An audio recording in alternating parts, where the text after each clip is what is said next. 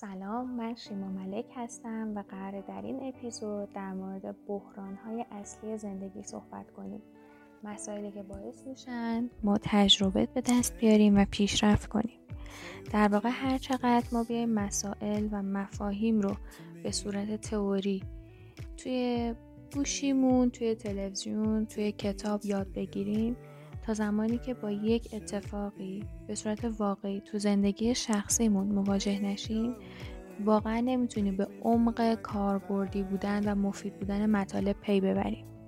یه وقت ممکنه که مطالبی که خوندیم اصلا کارایی واسه ما نداشته باشه توی زندگیمون و در طول مسیر و در طول اتفاقات به تجربیاتی برسیم که هیچ کتاب هیچ مشاوری هیچ سخنرانی نمی‌تونه بهمون به آموزش بده. و اینکه افراد هر دو سه ماه یک بار با یک بحران جدی از نظر شخصیتی از نظر مالی از نظر موقعیتی روبرو میشن. پس اینکه بتونن آرامششون رو تحت هر شرایطی حفظ بکنن ارزشمند و مهمه. یکی از ویژگی های رهبران موفق در هر زمینه ای حفظ خونسردیشون هستش و عملکرد مناسبشون توی تیم هستش.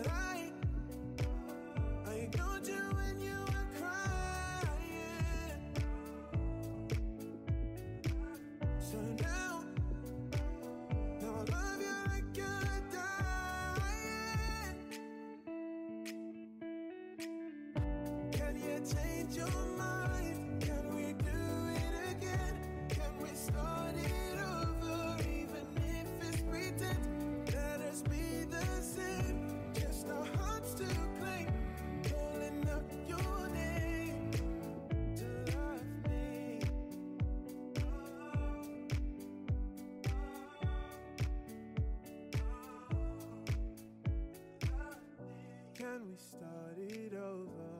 Even if it's pretend, let us be the same. Just our hearts to claim. Calling out your name now. Love me, love me.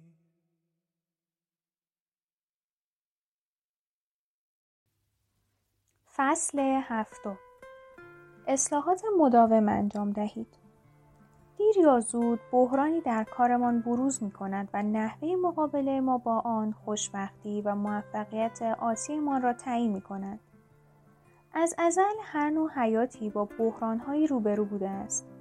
مسائل و مشکلات و موانع بخش طبیعی و اجتناب ناپذیر زندگی و تجارت هستند.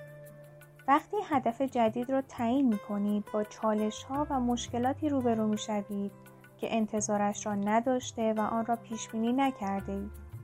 اما آزمون واقعی شخصیت در بحرانهای اجتناب ناپذیر است. توانایی شما در حل مشکلات اهمیت بسیاری دارد اما تواناییتان در برخورد با بحرانها تعیین کننده موفقیت یا شکست شما در توانایی و زندگی است. تخمین می‌زنند که امروزه به طور متوسط افراد هر دو یا سه ماه یک بار با یک بحران مواجه می شوند. این بحران می تواند بحران مالی، خانوادگی، فیزیکی یا شخصی باشد. یعنی تمام افرادی که می شناسید از جمله خودتان یا در شرایطی بحرانی است یا از بحران بیرون آمده و یا در شرف ورود به یک بحران است. بحران ها به خاطر ماهیتشان غیرقابل پیش بینی هستند و چون نمی توانید آنها را پیش بینی کنید. هنگامی که بروز کردند تنها کاری که می توانید انجام دهید داشتن واکنشی تاثیرگذار نسبت به آنهاست. توانایی های رهبری پژوهشگران در پی چند سال تحقیق در دانشگاه استنفورد عملکرد سالانه صدها رئیس و مدیر اجرایی شرکت های فورتون را بررسی کردند.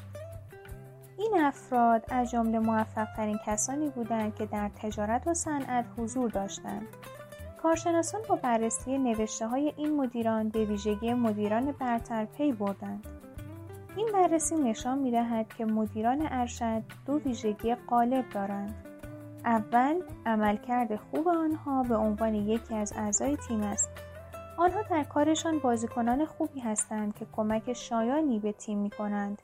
وقتی به سطوح بالاتر ارتقا می‌یابند توانایی تشکیل تیم با اعضای موفق و سازماندهی آن را به طور منظم به منظور دستیابی به اهداف شرکت را دارند مهمترین ویژگی رهبری دومین و مهمترین ویژگی رهبران برتر این است که در شرایط بحرانی به خوبی عمل می کنند.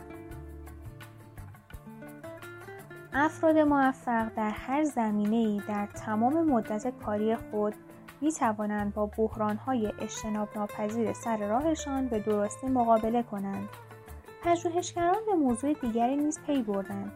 کار گروهی باید در همایش ها و سمینارها آموزش داده شود اما توانایی فرد در مقابله با بحران آموختنی نیست.